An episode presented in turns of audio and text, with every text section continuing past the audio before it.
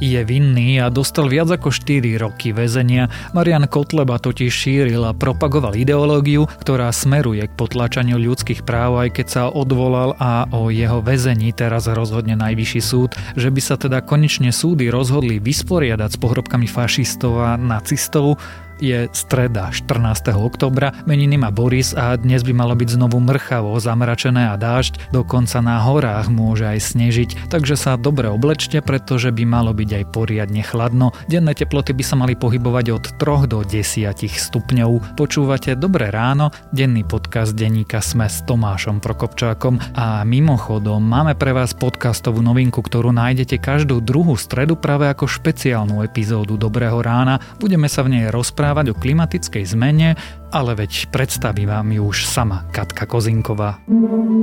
Prečo máme z klimatickej krízy úzkosť? Dá sa s ňou bojovať? Ako sa o klíme rozprávať s deťmi? Prečo politici robia tak málo? Pomôže, keď prestaneme lietať aj z meso? A je ešte nádej? Máme pre vás nový klima podcast denníka ZME. Prvú epizódu si budete môcť vypočuť už dnes. Nové diely potom každú druhú stredu vo feede Dobrého rána. Klima podcast je pre všetkých vás, ktorých klimatická kríza zaujíma a chcete sa o nej dozvedieť viac, ale aj pre vás, ktorí ju neriešite. Spolu s našimi hostkami a hostiami sa vás budeme snažiť presvedčiť, že je dôležitá. Ja som Katarína Kozinková a podcast spolu so mnou bude pripravovať aj Jakub Filo. Pre všetkých online maniakov, seriálofilov, online gamerov či home officeákov prináša UPC až 6 krát rýchlejší internet 300 za cenu 50 spolu s digitálnou televíziou v cenovo výhodnom balíčku. Teraz len za 19,80 mesačne a k tomu darček podľa vlastného výberu. Napríklad HBO na pol roka alebo smart hodinky, ale aj množstvo iných darčekov. Z UPC bude odteraz každé ráno dobré. Ak chcete ešte viac, klikajte na www.upc.sk.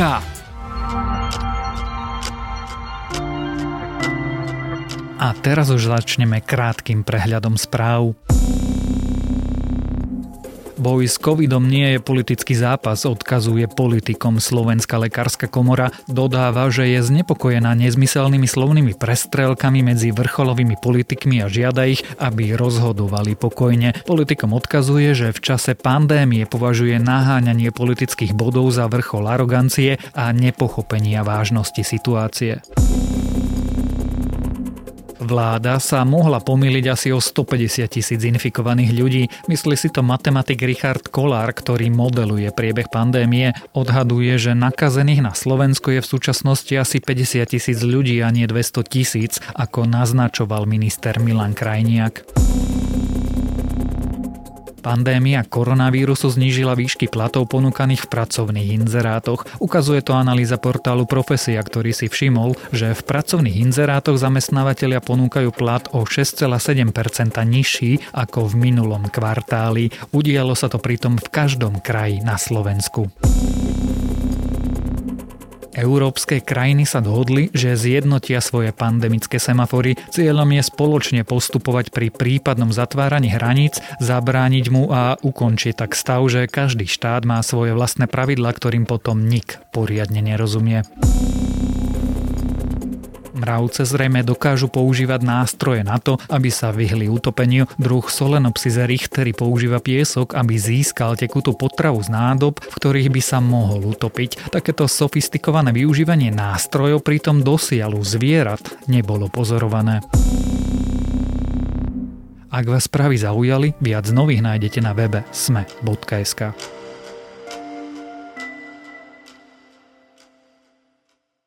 4 roky a 4 mesiace. Špecializovaný trestný súd uznal Mariana Kotlebu vinným a ak rozsudok potvrdí najvyšší súd, pôjde do väzenia. Podľa súdu svojimi šekmi propagoval ideológiu, ktorá smeruje k potlačaniu ľudských práv a slobôd, spravil to verejne ako verejný funkcionár a ako člen organizovaného hnutia. Znamená to teda, že Kotleba pôjde do väzenia a môže to znamenať, že teraz by sa už podarilo rozpustiť a zakázať LSNS odpovede budeme budeme hľadať spolu s reportérom Petrom Kováčom, ktorý strávil pondelok práve na súde v Pezinku. Nemôžem povedať, že som nadšený, pretože som čakal oslobodenie, ale uh, z toho odôvodenia rozsudku jasne vidno, že ten rozsudok bol napísaný vopred, že ten rozsudok nebol tvorený, že jednoducho to bol pripravená vec A z odvodenia tohto rozsudku vidno aj to, že súdkynia vlastne nezobrala do úvahy ani jeden argument mojej obhajoby, ani jeden jediný.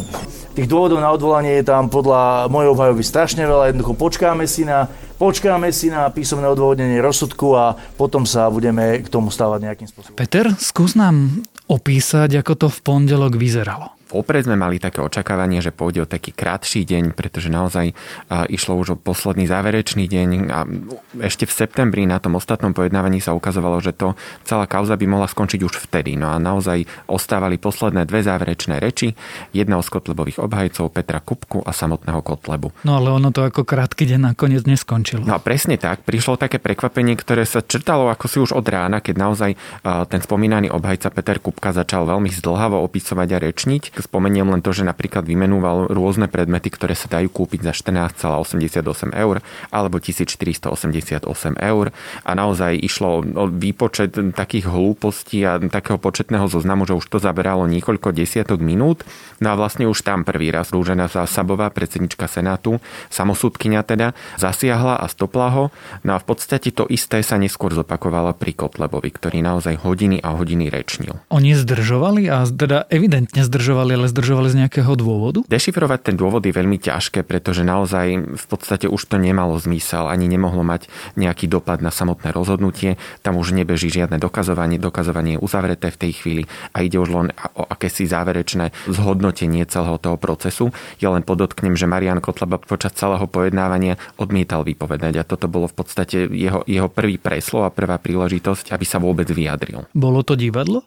Jednoznačne bolo to také celé teátro, bola to pre neho možno aj taká príležitosť na vlastnú seba prezentáciu, čo mu v konečnom dôsledku neskôr súdkynia aj vytkla. Ako sa vlastne Marian Kotleba na tom súde správal? V podstate, ak by som to celé tak prierezovo zhodnotil, celý ten proces začal ešte začiatkom roka, niekedy v januári a, a začalo to presne tým, že sudkynia upozornila hneď pri otvorení celej kauzy, že sa na daný čin môže posudzovať, e, pozerať aj prísnejšie a posudzovať podľa prísnejšieho paragrafu celé to odovzdávanie šekov a v podstate už vtedy požiadal Marian Kotleba o odročenie a pripravili akúsi novú stratégiu, pribral si nového právnika a odvtedy naozaj bolo vidno, že je trochu zľaknutý, že bol, že bol zrazu prekvapený, že za niečo také môže ísť sedieť, pretože naozaj pri tej menej prísnej kvalifikácii by mohol skončiť s podmienkou, s finančným trestom a tak ďalej. Pri tomto však už bola reč vyslovene o nepodmienečnom treste od 4 do 8 rokov. A naozaj pôsobil celý čas tak pomerne zľaknuto, bolo vidno, že prehodnocujú celú tú stratégiu,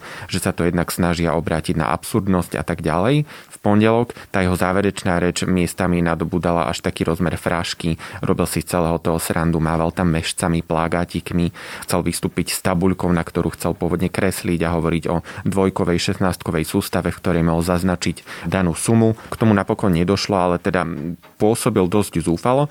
No a možno tak trochu nezvládol aj to vynesenie samotného verdiktu, keď Rúžena Sabová prečítala teda ten verdikt a on veľmi demonstratívne si začal ťukať na mobil a približne hodinu a pol sa na ňu ani len nepozrel hovoríš, že Marian Kotleba nerátal s variantou, že by mohol ísť do väzenia. Prečo? Vlastne 4 roky. On s tým možno aj rátal, ale veľmi sa toho obával. No a tie 4 roky zdôvodnila predsednička, alebo teda samosudkynia veľmi, veľmi obšírne, asi hodinu a pol čítala celé to zdôvodnenie a naozaj, um, ako sme aj povedali, jedna z tých hlavných vecí, na ktorú poukazovala, bolo to, že uh, nielen propagoval um, ideológiu smerujúcu k potláčeniu základných ľudských práv a slobôd, ale urobil to aj verejne. Ona, ona totiž tam vyslovene vypichla moment, že ak by mu išlo len o nejakú benefičnú akciu a ocenenie rodín, rodín, alebo teda obdarovaní rodín, ktoré to potrebovali, už ako, akoukoľvek sumou, ak by to teda možno aj bolo sporné. Zrejme by z toho nerobil spoločenské podujatie, na ktoré pozval približne 300 ľudí.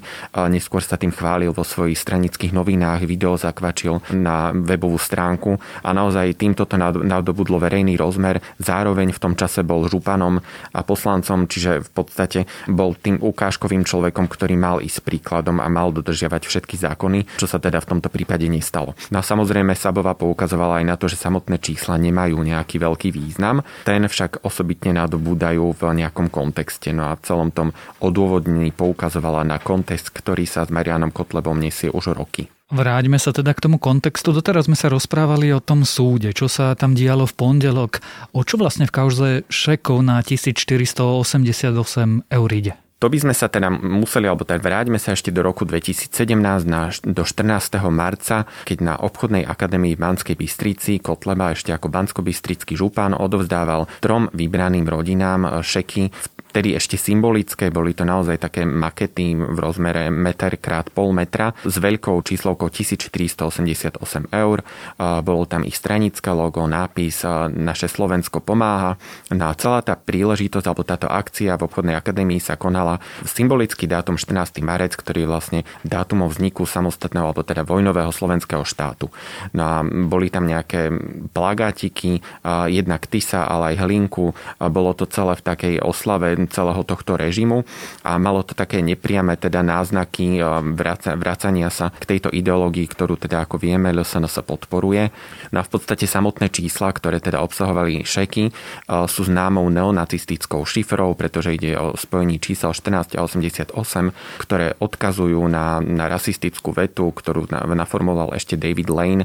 A naozaj tá v podstate stotožňuje celý ten extremistický názor potláčania rasy keď to takto opisuješ, tak úplne jednoznačne vidieť, že pri tej udalosti išlo o propagácii nejakého nacizmu alebo fašizmu, alebo teda ideológií smerujúcich potláčaniu ľudských práv a slobôd. Prečo boli zbabeli a jednoducho sa nepriznali? Toto je vec, ktorá sa tiahla celým procesom a naozaj hovorili oni o, o tom aj viacerí znalci, ktorí byli prizvaní. Je to taký príznačný znak naprieč celou Európou pre, pre tieto zoskupenia alebo teda extrémistické zložky, ktoré teda sa objavujú v rôznych krajinách a naozaj ide o to, že oni vedia, že nejaká otvorená podpora takýchto hnutí alebo takýchto vecí je trestná a preto si dávajú veľký pozor a na schvál používajú takéto nepriame šifry a naozaj v tom spočívala aj obrana Mariana Kotlebu, ktorý hovoril o tom, že urobili nejakú zbierku a úplnou čistou náhodou sa tam vyzbieralo toľko peňazí, ktoré keď vydelili pre tri rodiny, tak zrovna suma 1488 bola, bola potom výsledkom. No ale v podstate Sabová myslím si, že pomerne jednoznačne dokázala, že pri tom kontexte sa vôbec nedá hovoriť o nejakej náhode. Znamená to nejakú zmenu v rozmýšľaní súdov, že teraz budú fašistov zatvárať? Tu by som si pomohol prokurátorom dozorovým Tomášom Honcom, ktorý povedal, že ide o prelomové rozhodnutie, ktoré zmení aj ďalšie rozhodovanie v podobných veciach v budúcnosti. No a teda, aby sme boli presní, ešte nejde o právoplatné rozhodnutie, čo je veľmi dôležitý moment, pretože kauza sa teraz presunie na najvyšší súd. No a či to teda bude pravdou aj do budúcnosti, to samozrejme nevieme predvídať, ale vieme povedať, že ako aj povedal prokurátor Honc, v budúcnosti by to mohlo byť veľmi dobrým argumentom na opätovné zváženie prípadného rozpustenia LSNS. K tomu sa ešte dostaneme o chvíľku, ale teda hovoríš, že rozsudok nie je pravoplatný. Kedy bude najvyšší súd rozhodovať a ako asi rozhodne? Ten postup je taký, že Marian Kotleba sa ešte na mieste odvolal, teraz istý čas potrvá, kým sa prípad presunie na najvyšší súd, kým vôbec vznikne písomné odôvodnenie rozhodnutia. Pri tých súčasných lehotách vieme povedať, že na ten najvyšší súd sa to zo špeciálu dostáva za takých 6 až 9 mesiacov. Približne vtedy by teda mal, mal túto vec dostať Senát Najvyššieho súdu. Zatiaľ ešte nevieme povedať, ktorý. Možno také z rozhodovacej praxe vieme povedať, ale že veľmi to bude závisieť od sudcov, ktorí, konkrétnych sudcov, ktorí sa prípadom budú zaoberať. No a v podstate tam už neprebieha za bežných okolností nejaké veľké dokazovanie, naozaj je to len také zhodnotenie, prípadné nájdenie alebo teda vyhodnotenie, či nedošlo k procesnej chybe a teda zväčša je to už zasadnutie a rovno aj rozhodnutie. Pred časom sa ľudovú stranu naše Slovensko nepodarilo rozpustiť a zakázať zrejme pre spackanú prácu prokurátora. Ty naznačuje, že rozhodnutie, zatiaľ nepravoplatné, že Marian Kotleba spáchal ako člen hnutia a verejný činiteľ trestný čin, môže niečo zmeniť? Môže to určite zmeniť, ale samozrejme až potom, ako sa tento rozsudok stane právoplatným, pretože preto je veľmi dôležité, čo povie ten najvyšší súd do nejakého pol roka, tri štvrte roka. Ak by to potvrdil, tak by to bol veľmi, veľmi zásadný argument na rozpustenie LSNS, pretože ak sa presunieme v čase, keď bola podaná obžaloba, tak sa to teda volá ten návrh na na rozpustenie strany. V tom čase bolo problémom aj to, že neexistovali nejaké relevantnejšie argumenty, že prečo by sa tak malo stať. Za tie roky, alebo teda za približne rok a pol, ktorý odvtedy uplynul, však vidíme, že jednak bol odsudený Milan Mazurek, ktorý kvôli tomu e, prišiel o poslanecký mandát, naozaj mal na mále, aby vôbec mohol kandidovať v týchto parlamentných voľbách.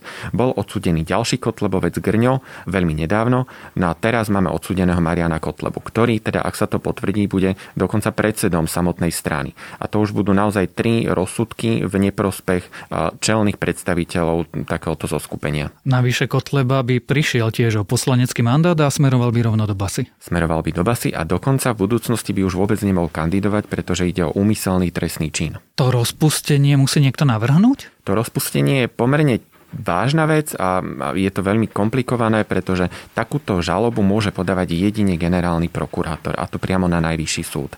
A tým, že v podstate nedávno sme videli, že takúto žalobu najvyšší súd odmietol, tak naozaj asi, asi bude už len to samotné spisovanie takejto žaloby veľmi náročné a ten budúci generálny prokurátor, ak do toho pôjde, tak si zrejme dá naozaj záležať na to, aby to zdôvodnil dostatočne. Ja to teda dnes uzavriem takou špekulatívnou otázkou, pretože ešte nevieme, ako rozhodne najvyšší najvyšší súd, ale povedzme, že by najvyšší súd rozhodol, že Marian Kotleba je vinný a ide do väzenia.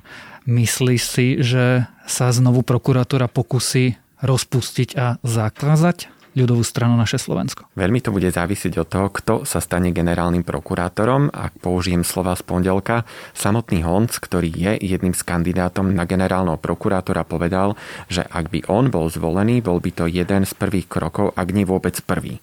No a naozaj máme medzi siedmimi kandidátmi na funkciu šéfa prokuratúry také mená, pri ktorých si viem predstaviť, že viacerí by to považovali za jednu zo svojich priorít. O tom, prečo Marian Kotleba dostal 4 roky zatiaľ neprávoplatne väzenia a aký to môže mať dopad na slovenských fašistov, sme sa rozprávali s reportérom denníka SME Petrom Kováčom. Slovenská republika dočkala rozsudku voči vrcholným predstaviteľom extrémizmu alebo vrcholnému predstaviteľovi extrémizmu v Slovenskej republike Pán Kotleba si zaslúžil nepodmienečný trest odňatia slobody, ktorý bol súdom uložený. Je to odkaz pre všetkých demokraticky zmyšľajúcich ľudí na Slovensku, že súdy a prokuratúra sa zastanú ľudí, ktorí sú obeťami extrémizmu, násilia, rasovej nenávisti, fašizmu a neonacizmu.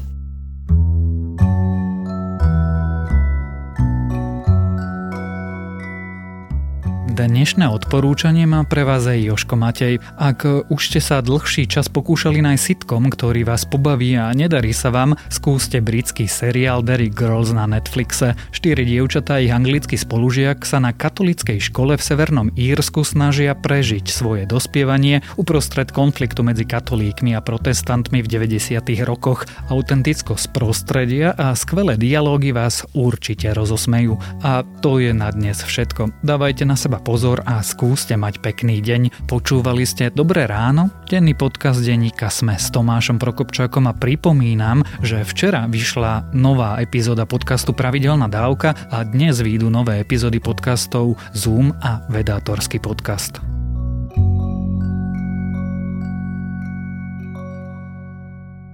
Tento podcast a Internet 300 za cenu 50 vo výhodnom balíčku s digitálnou televíziou len za 19,80 mesačne plus darčekom podľa vlastného výberu vám prinieslo UPC.